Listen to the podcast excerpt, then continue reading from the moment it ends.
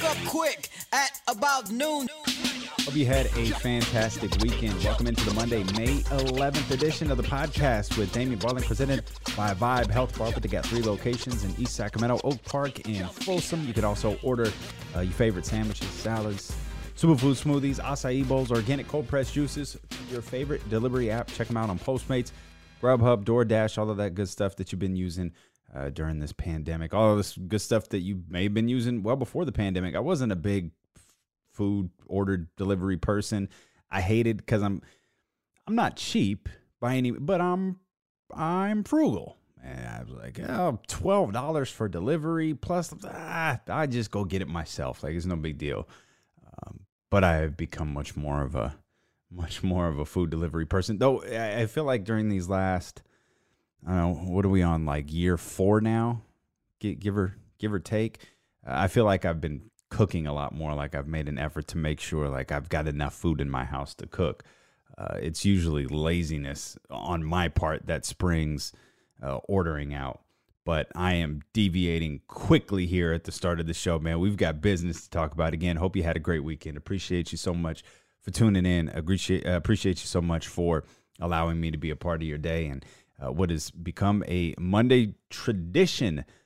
Uh, and that's going to come to an end, I guess, next Monday. Next Monday will be the last time we get to do it. But uh, we open up on, you know, what is the talk of the sports world each and every single week. And it's the two hours that we get to essentially uh, relive some of Michael Jordan's finest moments while uh, getting a look at um, Jordan in a way that, you know, I don't think we ever have before. And I said this last week. I opened up last Monday's show saying, "Man, those two episodes they they they they were my favorite, and they were my favorite by far." Well, I'm not too sure that last night's two episodes uh, weren't the best, uh, weren't my favorite. I, I don't know that they were my favorite. Um, I, I really liked you know last week's episodes, but this two hour arc, this storytelling uh, by Jason Hehir, the team that have, has put this together, building this out into a you know a two hour block. The story arc of those two hours was it was just flawless. Uh, opening up, and we all knew how it was going to open up by the way that uh, last week ended, and we knew we were going to get to this point. And I realize a lot of people listening to this, you know, were weren't alive or were very very young, you know, in 1994, and they don't remember you know, they don't remember Michael Jordan's dad disappearing. They don't remember Michael Jordan's dad being murdered. They don't remember all of that stuff. And so some of you are, are, are kind of, you knew about it, but maybe you're experiencing this for the first time. And, you know, you know, yesterday's episode was very much of, you know, it was moment after moment where, and you heard, uh, I, I think it was Andrea Kremer or, or, or one of the reporters saying, you know, it was one of those, you know, where were you moments when, you know, when Jordan retired and then you get to the Jordan, I'm back. And like, I, I can remember all of that so vividly.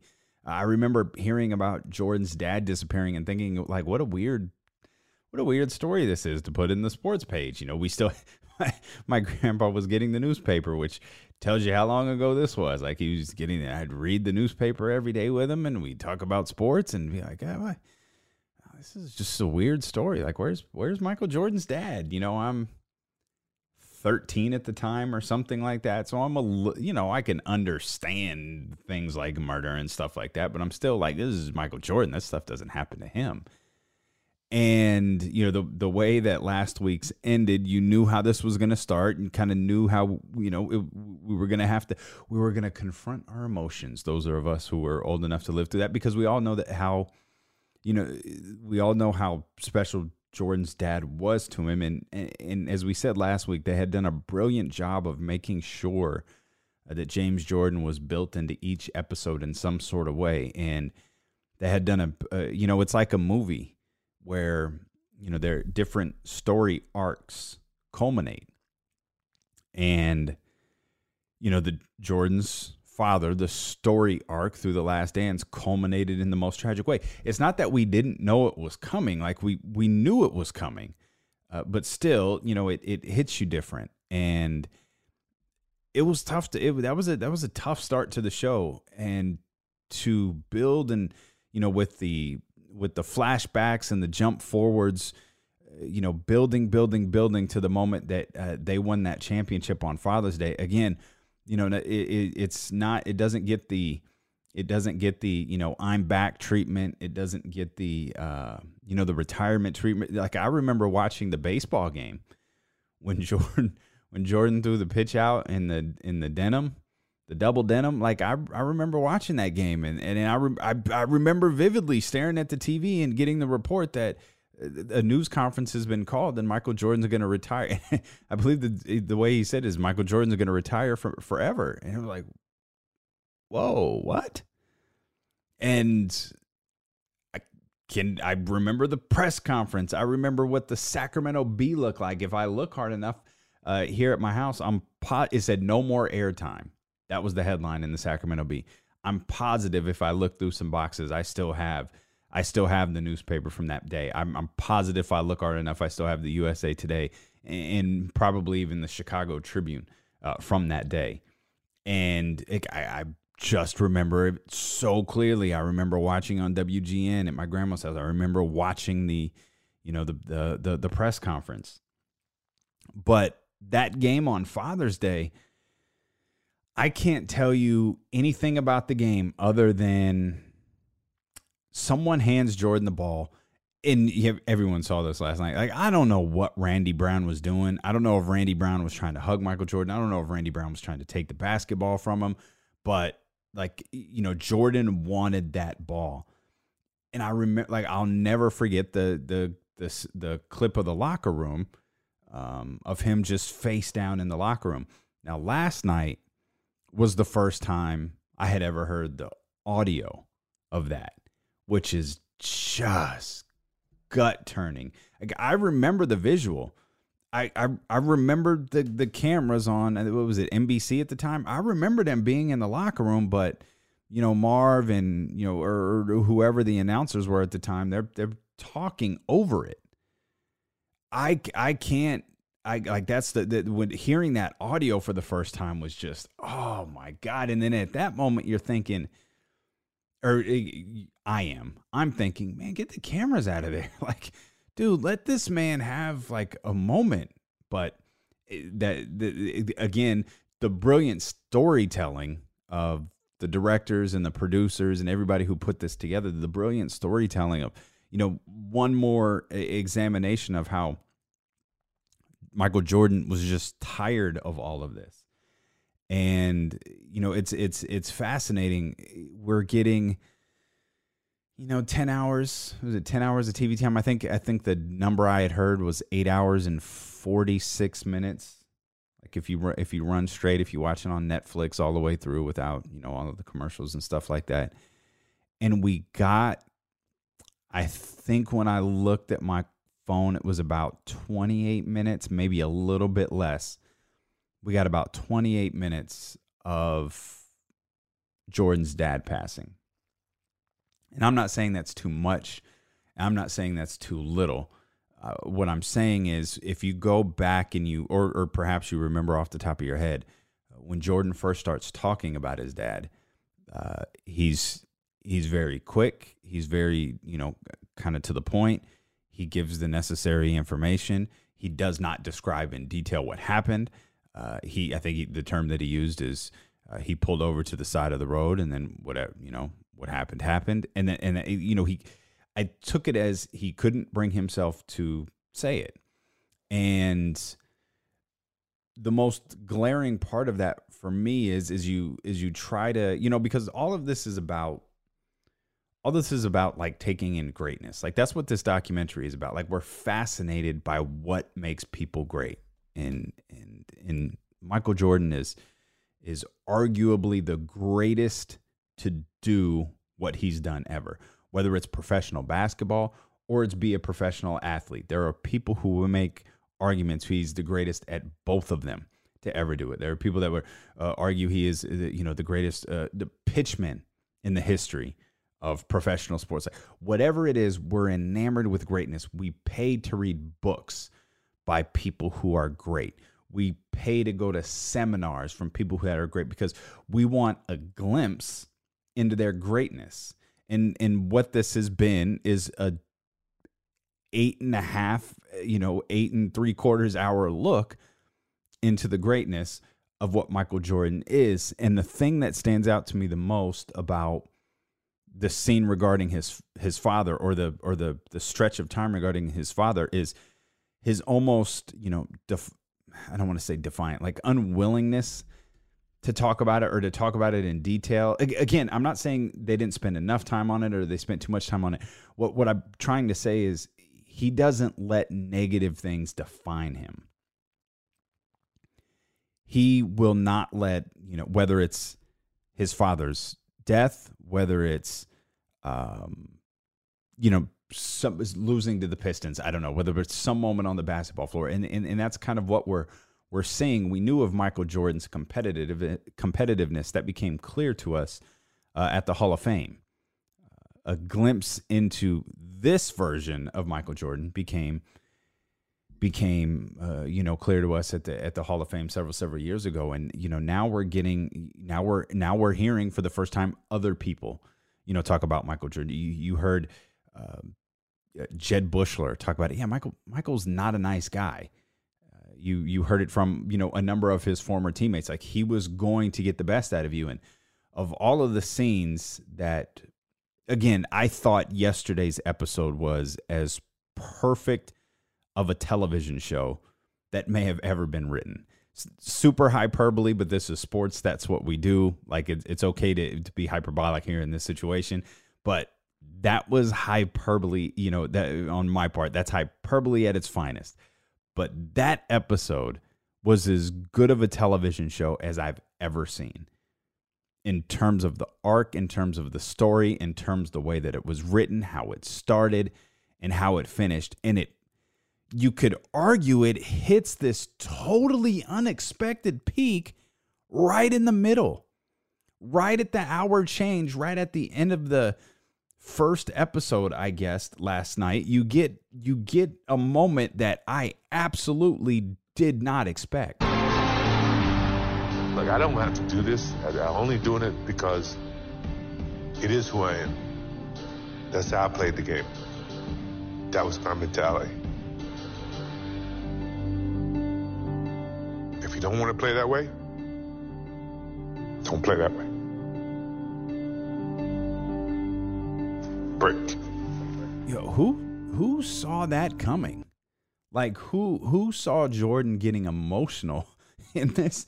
You know, in this uh, ten hour documentary, who saw Jordan get a, getting emotional, having to defend the way that he is? And I and I recall, and I think we talked about it here on the podcast. I recall a moment in the you know the lead in uh, like as Jordan was doing press leading into the first week of episodes, and I remember him either saying, I don't, I remember him telling a writer or was putting out a press release of something where it's like that, you know, this, I don't know that this particularly paints me as a good individual. Like it kind of paints me as an asshole. This, I just signed up to do a documentary that makes me look like an asshole. And, I, you know, you you go back and you look at that moment, and he's being asked to defend the way that he talks to teammates. I don't think we had gotten to the point where he had described uh, the fight with Steve Kerr. But you, the, the, again, brilliant storytelling. The seeds have been planted. The relationship with his teammates, the demand that he has of his teammates, culminated with the story of of Steve Kerr, uh, and it you you know you hear Jordan talk about that, and he you know he uses a line that's that's going to be you know quoted forever, and it's you know something along the lines of well you're that way because you've never won anything. Like you you don't you don't want to be great because you you've never won anything before. And it's there's this oh, man there were a lot of whoa moments last night.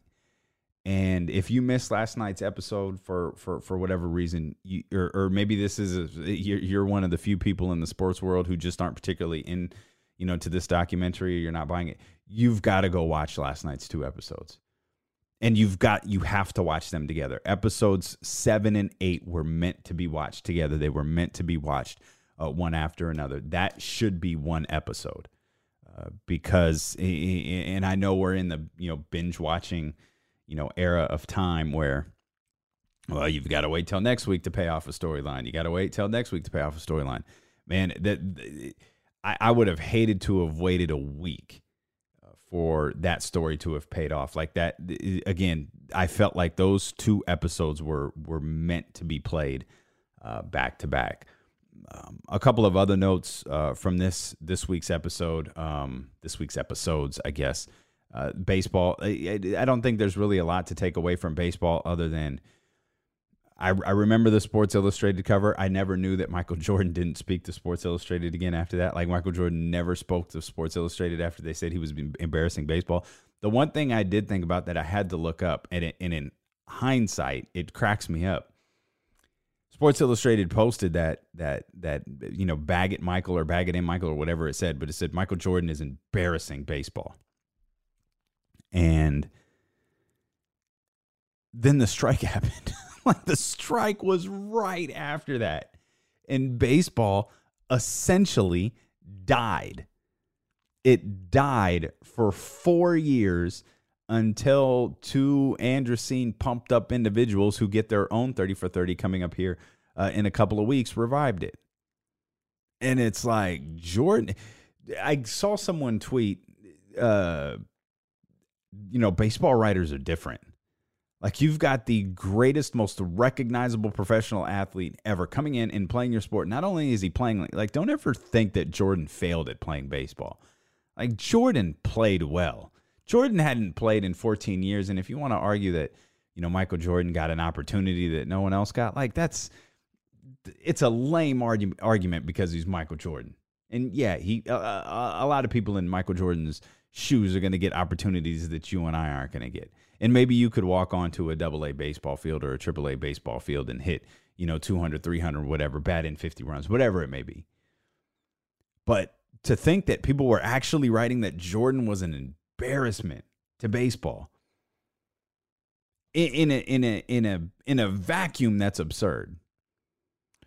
In the landscape, it's like y'all went on strike like months later and didn't recover until your biggest scandal became public. But yeah, yeah, yeah. Let's go ahead and ride with Michael Jordan. Let's let's let's let's go ahead and and, and ride with with Michael Jordan being an embarrassment. Come on, man. Uh, his competitiveness uh, was a big focus. To the Bradford Smith story. So this is hilarious. I had heard some version of the LaBradford Smith story, but what I never knew until last night was that the that it wasn't real. Well, or the the story's real, but that the uh, hey, what was it? Good game, Mike, or whatever that was. Like I never knew that that was fake. I had heard I had heard that story almost in its entirety before but I had never ever heard the part where I think it was I think it was Mike Wilbon acknowledged, yeah, that story's not real. Uh, Bradford Smith never said anything to him. Jordan was just he was trying to find a way to motivate himself against a rookie. That's wild. It's but it's the glimpse that we wanted, right? It's the it's the look in to a competitive individual. It's a look into one of the most, if not the most competitive individual uh, that we've ever seen or that we've ever known. Amazing. The, the Bradford Smith story was cracking me up. Uh, but a, a, great two hours of, of, of episodes, a great last four hours of episodes. Um, this documentary has done a, a, a, really good job. I really didn't, I wasn't sure the direction they were going when it started, in that you know, I had heard Jason Hehir tell Dan Patrick a couple of times. Yeah, this this is it's it's a it's a it's a documentary that focuses on you know the 1990s Chicago Bulls, but but Michael Jordan is obviously a central figure in it. And when they had, you know, when they had a you know an episode devoted to Dennis Rodman, which you know it it the only reason it felt unnecessary was because they just did a 30 for 30 on him recently. And it's kind of like, okay, we just spent 45 minutes recapping Dennis, and I think a, a lot of us, and, even if you're just playing the numbers, you know what I mean? Even, even if you're just playing, okay, who watching this documentary knows Dennis Rodman? it's tough when you're dealing with a you know a fan base who probably just saw. It's not like it. We're experiencing Dennis Rodman for the first time in this generation. Like they just had the thirty for thirty. It felt like a couple months ago, and when they showed that episode, I was like, okay. I, I assume maybe this means we're gonna get one on. We're gonna get one on Scottie. I thought we were moving towards the, you know, and, oh man, did Scottie look bad last night? holy crap like it, the the the the moment where uh, he doesn't go into the game uh, against the was it the Knicks I just remember it was the Toni Kukoc shot. I don't remember if it was against the Knicks. It was against the Knicks. They were down 2-0. Ooh, that was bad. That was rough. I, I actually I actually felt bad for Scottie in that moment because I was like, he's gonna get he is gonna get eviscerated for this eh, all over again and I think I think it was Jordan who said, uh, you know, he called. Uh, was was it Phil and said yeah, he's never he's not going to be able to live this down like this is going to live with him forever. And to Jordan's credit, like he tried to, you know, that's not Pip. Like that's not him. That's not the way that he thinks. That's not the way that he operates. Oh, that was a tough. Right in that moment, man, I cringed. I was like, oh, it's going to be a rough, rough Monday for Scottie. I felt like Scottie's Scottie hasn't been painted particularly well uh, in this in this documentary. Uh, between that, um, I, I think they, I thought they framed the migraine a little weird. Uh, I think they, you go back to the migraine episode, or it wasn't the migraine episode, but it was the, you know, where they're facing the Detroit Pistons, and and that Game Seven migraine is obviously a huge part of of the story of that. I I don't think they insinuated anything. I just thought they framed it weird. I th- and and you know, Mike was kind of like, no, you know, you know, you have a headache, you have a headache, or you have a migraine, or or whatever the like. Ter- he was um, like dismissive of it. So you've got that, and there's just in you know the contract asking for a trade. Like Scottie has not been painted in the the prettiest light here uh, during this documentary. Um, but I didn't I didn't know where they were going. Like I thought we were gonna get like a after the Rodman episode, we got like a kind of a mini Phil Jackson episode. I was like, okay, is that how this is gonna work? Like, are we gonna get like an episode on like Horace Grant or or or Bill Wennington or something? Like, I'm not sure where this is going but I'm not I'm not entirely feeling it. And I think since then, I, I would argue that the last four hours, if you were to do a documentary that was solely on Michael Jordan, this it, it would be the last four hours. The last four hours have been 100% on Mike, which is what I wanted. Like that's I, am certainly not speaking for anybody else. A, a documentary on the 1990 Bulls is is fascinating. Absolutely, it's fascinating because Michael Jordan's on the team you know a documentary into the you know into you know uh, the the, the three year stretch of the the Cleveland Cavaliers or the four year stretch of the Cleveland Cavaliers where they went to the to the NBA Finals. They won their first championship in Cleveland. LeBron comes back from Miami. That's that's that, that, that could make for you know fascinating television given all of the subtweeting and subtexting.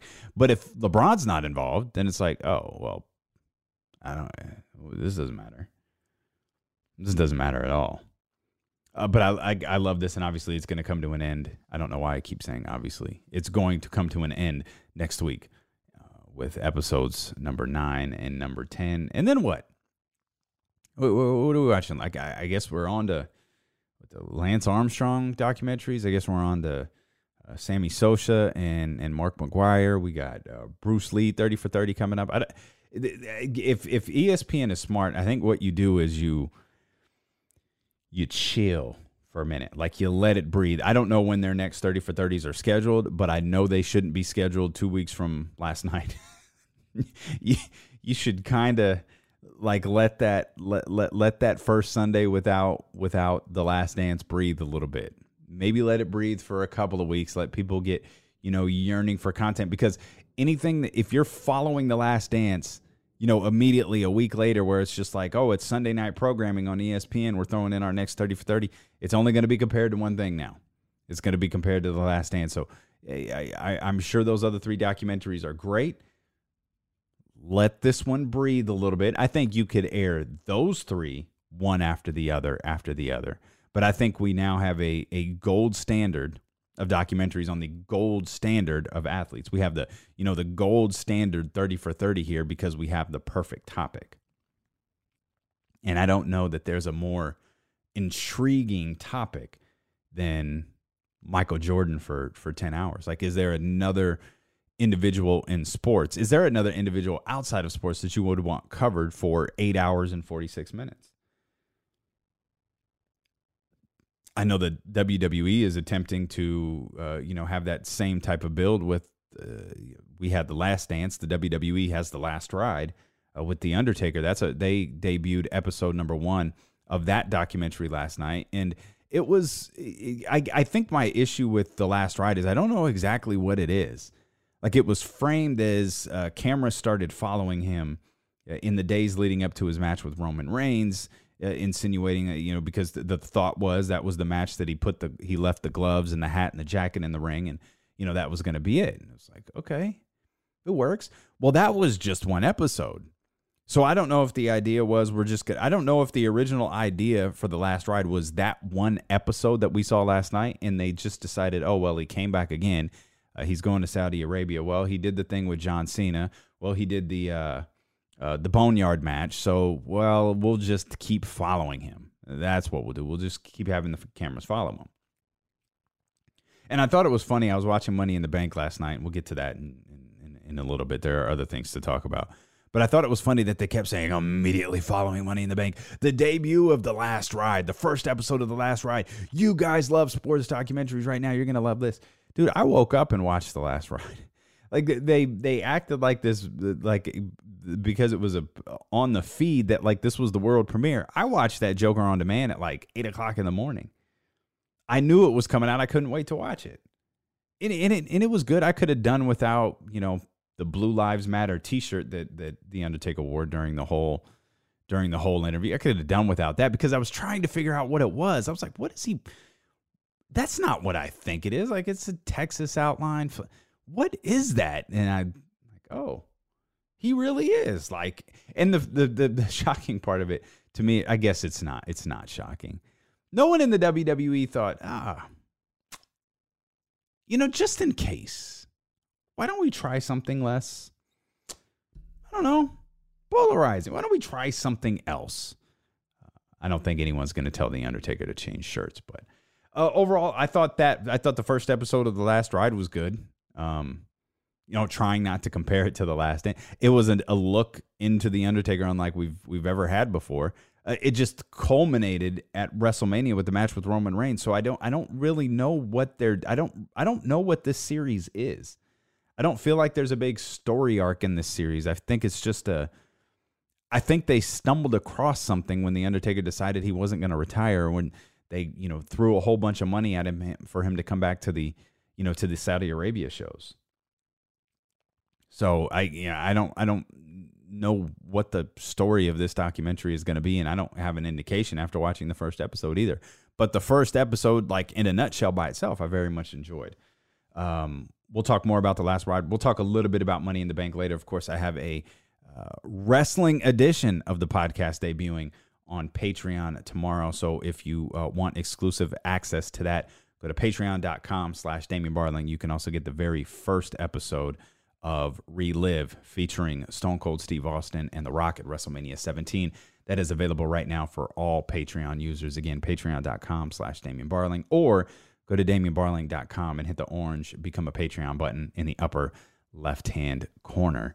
Um, I see that Jerry Stiller passed away, uh, Ben Stiller's dad, famous for his role uh, in Seinfeld. Man, that was a bad weekend uh, bad weekend once you include, I, I, I, guess three's the number, right? That's what they always say. Death comes in threes. And uh, Jerry Stiller passing away, whether it was late last night or this morning, you know, we had, you know, the music world was just, you know, stunned yesterday with the, uh, or, or, or stunned over the weekend with the loss of uh, Andre Harrell. If you're not familiar with Andre Harrell, he was, you know, driving force behind Uptown Records, Jodeci, uh, you know, he helped set off things with Mary J. Blige. He threw a he threw a, a, a label uh, at a young dude named Sean Combs, and Bad Boy got started. Like he is instrumental, extremely ex- instrumental in the 90s uh, new jack swing r&b sound uh, or actually i would say that's probably more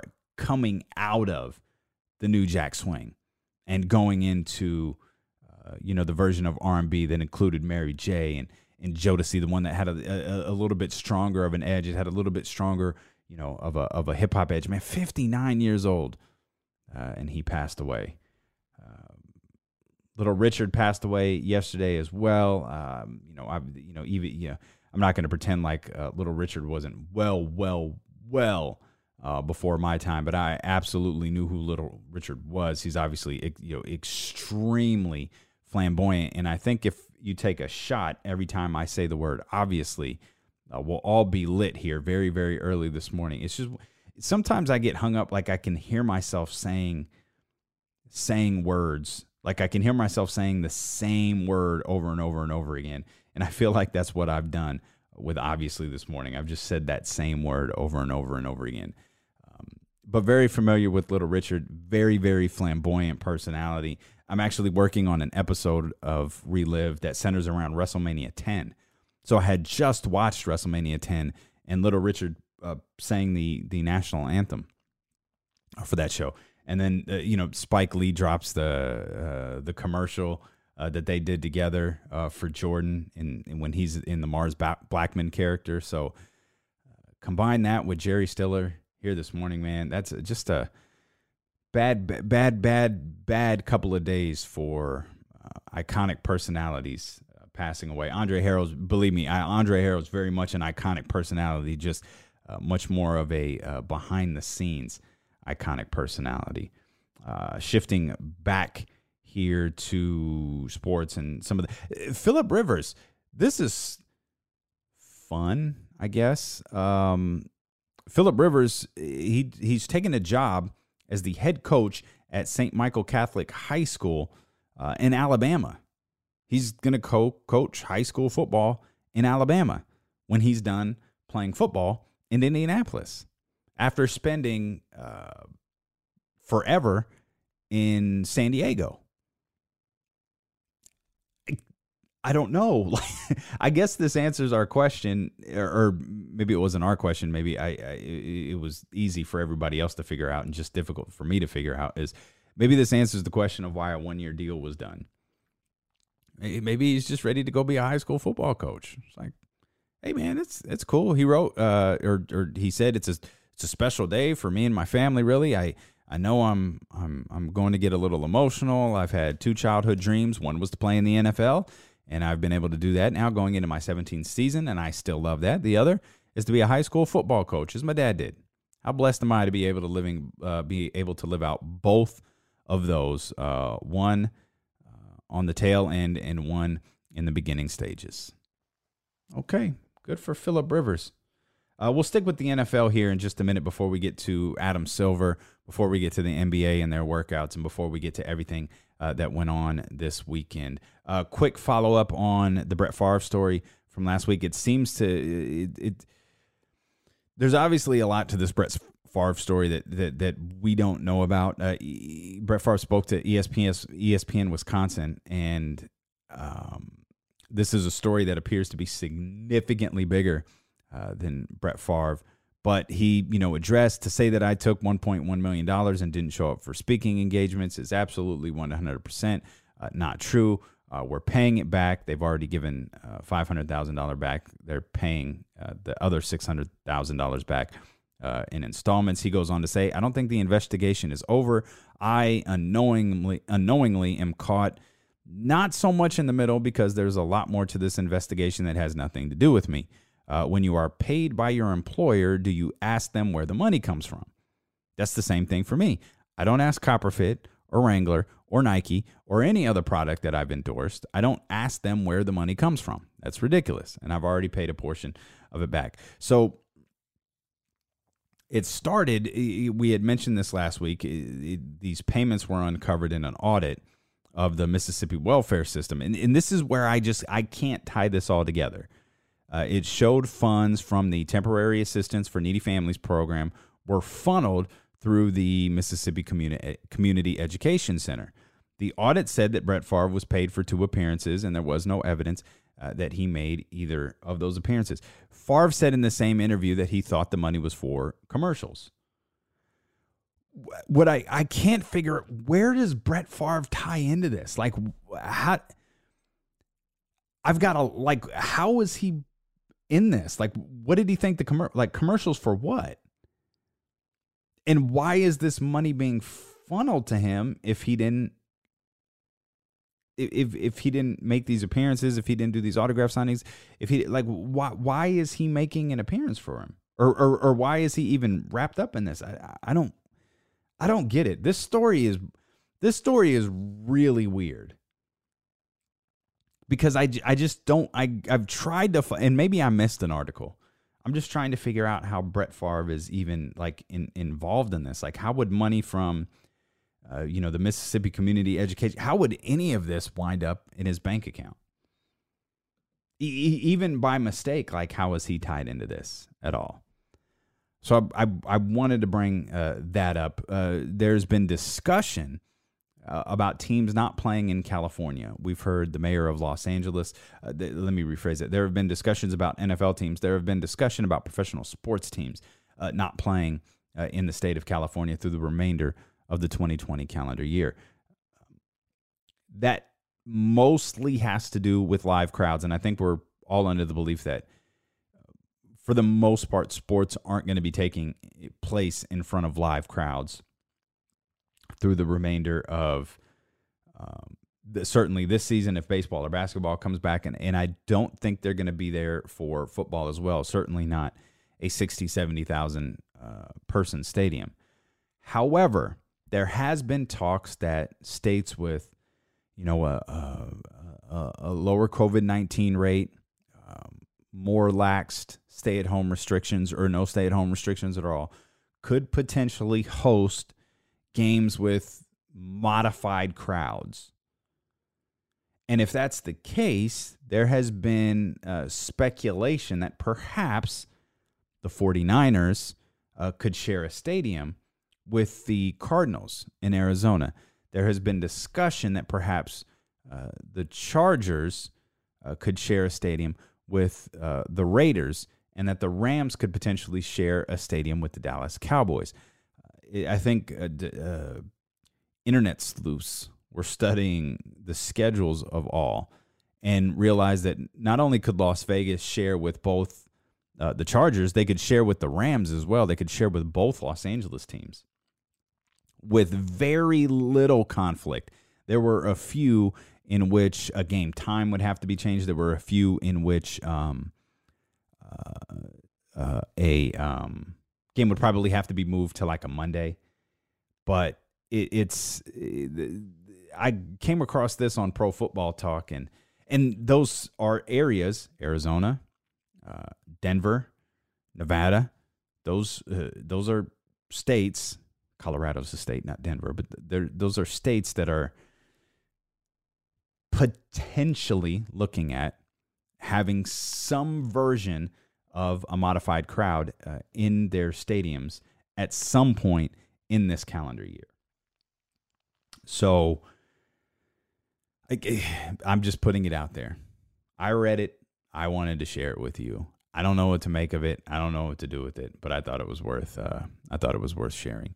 Uh, let's move on to the NBA. The Portland Trailblazers. Uh, actually, before we move on to the NBA, let me remind you uh, SkyNaturalCBD.com, our promo code in the game uh, is still live. They still got a ton of great sales going on.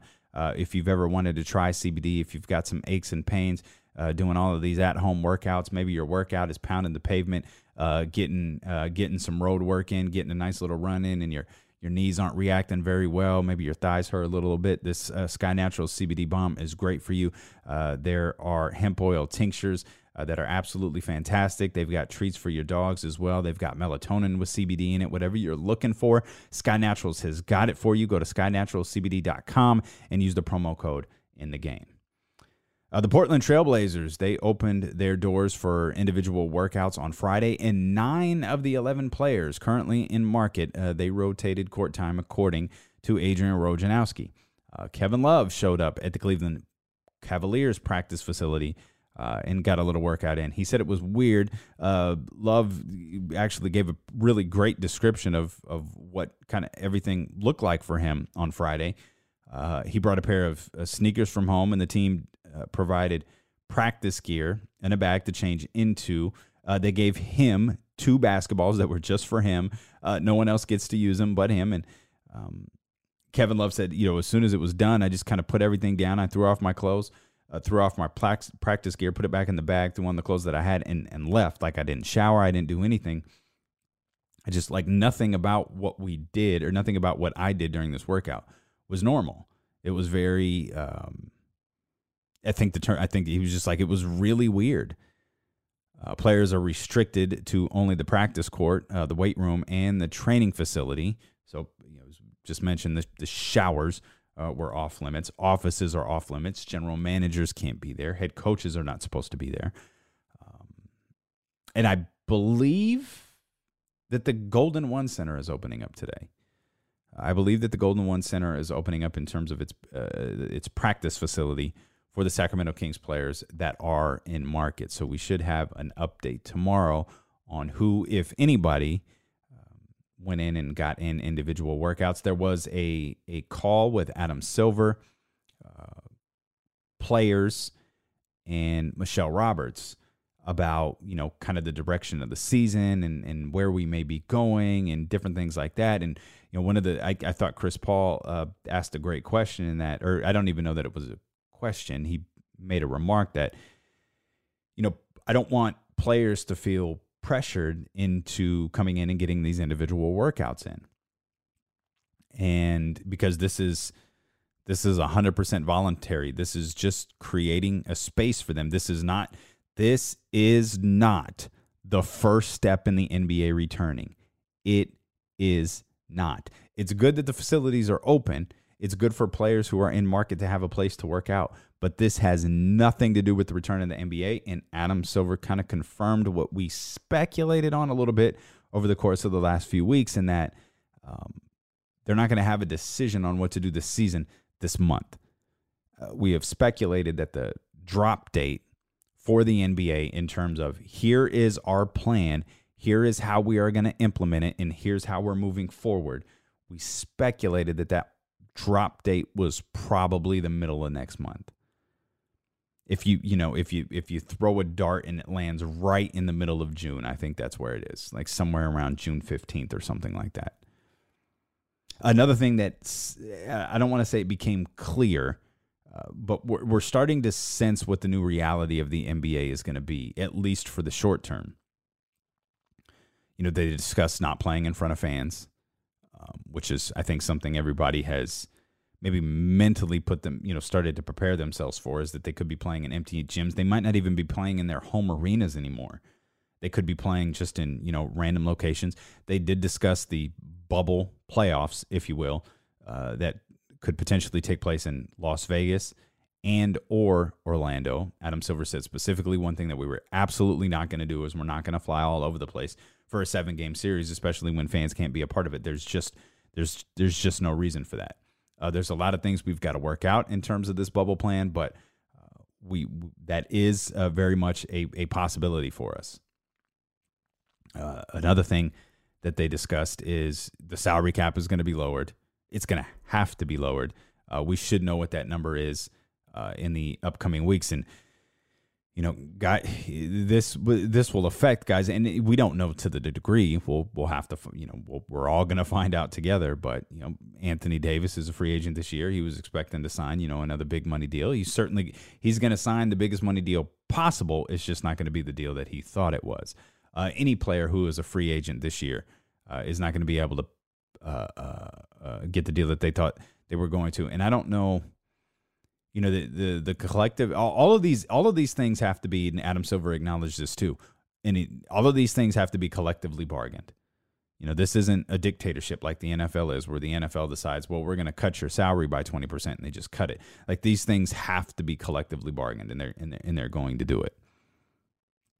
And with no fans with the salary cap being lowered and with no definitive date for a return to the season, the other thing that was talked about, and this uh, this this this appears to very much be a, a new reality here, not just for the upcoming years, but perhaps moving forward. Period.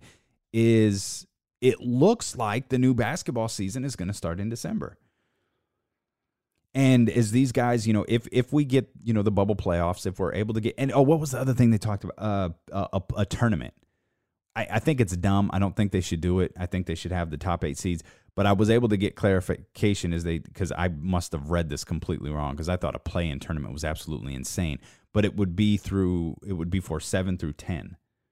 So the seeds that are seven, eight, nine, and ten would have an opportunity to kind of play themselves into the tournament that would I think that would include the Kings because it would be uh, I don't remember who seven is, but it would be Memphis. I think it would be Portland and Sacramento, right? Eight, nine, and ten. I don't know where San Antonio fit into all of that, but I feel like it was or, or not San Antonio, um, New Orleans. I, I still don't like the idea. Uh, Adam Silver said they're still going to try to go with the seven game series if they're able to do this. Like this, this is these are all of the things that they're working on, and if they have to make adjustments, they'll make adjustments as they you know get closer and closer to a day. Because at some point they're not going to be able to stall anymore. At some point they're going to announce something. They're going to have to announce something, and I think the fact that they have put this off potentially you know another entire month, maybe even a you know we're at uh, well we're at the 11th right now, so I say they've put it off another month. I think that is the, you know the clearest indication that not only is next season uh, starting in December, but most people in the NBA believe that the new NBA season will be December until August instead of October until June. We will literally be going straight from basketball straight from the NBA finals, and we'll be in preseason football. Uh, we'll be in hard knocks. We'll be ready for the cut downs, and we'll likely be just a matter of weeks away before uh, week one of the NFL season. Obviously, this eliminates summer league and and and and the California Classic, and I don't know if now suddenly it's it's the winter league. Uh, you know, I don't, I, I don't, or the fall league. Like, I'm not really sure how all of that is going to work, but it looks like some major, major, major adjustments to the NBA calendar and the NBA schedule uh, are on the way. I appreciate you, uh, as always, for tuning in. Uh, I appreciate you, as always, for making me a part of your day. Again, head over to patreon.com. Already got some stuff on tap uh, for tomorrow that I just uh, held off on today because I knew we were going to talk a lot about uh, the last the, the last dance and, and some of the NBA news uh, as well. But I've already got some stuff on tap tomorrow, including uh, what Stephen Jones had to say about Dak Prescott and his contract negotiations, uh, as well as the Brooklyn Nets making a definitive remark about Kevin Durant and his potential return to the NBA season. I, I, I was I was bugging out when I saw that Karen Durant was tweeting on or was trending on Twitter last night. Karen Durant. When I clicked on, I, I don't know what to expect here. I'm very, I'm very, very nervous that Karen Durant is trending. Uh, but it's it's funny. It, it, it was worth clicking on. If you didn't see that last night, uh, go check it out. Um, oh, I didn't talk about Money in the Bank here. I, I know I said I was going to talk about Money in the Bank on the on the wrestling podcast tomorrow on Patreon, and I will. But I do want to throw some thoughts out before uh, we wrap up here real quick. I thought, uh, I, for for the most part, I liked it. One, I didn't know that I, I, guess I missed the memo that pay per views start earlier now, and I started watching around five because that's I, I thought that's when it started. Uh, and I think Sasha and no, it wasn't. It was Bayley. Bayley and Tamia were in the ring, and so after that, it was like one meaningful match after another. Like we've, I thought the Seth Rollins and Drew McIntyre match was really, really good, and I think Rollins is doing his best work right now. Uh, he was a he was a good heel before. He was a great heel before, but that had so much to do with like the authority, and it was it, it was kind of a, it's it. I don't want to say it was a cheap way to make someone a heel. It, it was effective, but his babyface runs always failed, and that that's not necessarily his fault. But they they were massive failures. But this Monday my, Monday Night Messiah character is working. Like it's really really good, and I thought the match that Drew McIntyre and Seth Rollins had last night were fantastic. I'm not sure what the handshake was at the end. I was expecting it to to lead to something, and maybe it will tonight on Raw. But it, I don't know that that that was weird. It was kind of out of place. I didn't I don't know what that was for, but maybe again, maybe it leads to something. You let the story play out. Uh, but the match by itself was awesome. Um, I thought something was up with the Bray Wyatt uh, Braun Strowman thing when when Bray Wyatt was not the Fiend. I thought, okay, well, it's you know the the show wasn't taped to the best of my knowledge. That show was live, with the exception, obviously, of the Money in the Bank matches. But I thought, okay, maybe they edit something in here, like maybe like we get like a mid match transformation from Bray Wyatt into the Fiend. But their way of I don't like the idea that Bray Wyatt. I thought they told a good story, and I thought the match was fine. Like the story of the match was really good with Braun and the black mask. Like I thought it worked, but I don't like the idea that Bray Wyatt is beatable and the Fiend is not. Even unless you're Goldberg, of course. If you're Goldberg, you can beat the Fiend. But other than that, I don't really like that idea. And they, they, they you know, they did a great tease for the Fiend there at the end, so it doesn't appear that this issue between Braun Strowman and Bray Wyatt is is over just yet. So eh, good tease, like good build, good storytelling here. There's more to come. I just I, when Bray Wyatt came out to wrestle in a sweater, I thought, oh, okay, I think I think something's going to happen here. It, I mean, it didn't, but I th- I thought it was good. Uh, the Money in the Bank match was, you know, p- people are going to have their feelings about it. It amused the hell out of me. There are points where I kind of missed what was going on because I had the match on the iPad and I was watching The Last Dance. And I, you know, The Last Dance, the the the, the Money in the Bank match was happening at the same time that Jordan's dad was being covered. So it, it was tough to like really lock in on what was going on in that match, though. I thought I paid pretty good attention to it. I thought the spot in Vince McMahon's office was funny. I thought the random appearances by like Brother Love and um I think Stephanie McMahon was in it. You know, there were a handful of like characters in it that I thought worked. Vince McMahon, you know, putting all the Purell on was, yeah, I was like, all right, we get it. Like the, was it, there was like a giant, like a dinosaur uh, bones in that office. It's like good. I don't know about Otis winning. I had mentioned that WrestleMania was the first time that I had really seen the Otis character for a guy who has like a chance to win the WWF championship or the, excuse me the WWE championship, uh, that's not what Otis doesn't do that for me. Uh, I thought the AJ stuff with the Undertaker was freaking great. Uh, overall, I th- I thought it was good. Um, telling the two stories at the same time, the two matches at the same time with you know Asuka winning the women's Money in the Bank. I thought I was like, okay, good. AJ gets beat in the boneyard. He gets the money in the bank uh, briefcase here. It leads to his new year. He drops the briefcase, or briefcase gets knocked out of his hands, or whatever, and it winds up in Otis's hands. And it's like, okay. Eh. And did they? Th- was the idea that they threw Rey Mysterio off the top of Titan Towers? And I, th- I think Aleister Black was the other one. Was that the idea that they just threw him off a high-rise building just outside New York? Yeah, a little campy but fun. Like it, I, I thought it was fun. I'll probably we rewatch that Money in the Bank match uh, today to pay a little bit more c- close attention to it. That match was actually filmed about four weeks ago, uh, so they've had this they've had this in the can uh, for quite a while. It was filmed four weeks ago. Which look, if you've been paying attention to what's going on on the East Coast, you you probably knew that right away because it's it's been snowing out there uh, quite a bit. So um, hey, kudos to them for uh, doing the best that they can in terms of they've they've been dealt a tough hand in terms of being able to uh, not being able to perform in front of crowds, which is such a massive part of their presentation. To um, working with these cinematic types of approaches to their matches that uh, Matt Hardy made popular uh, in other companies. So okay, now we're done. Thank you so much for tuning in. Subscribe, rate, and review. Do all of that fun stuff. Share on social media, and we will see you here tomorrow on the podcast with Damien Barling.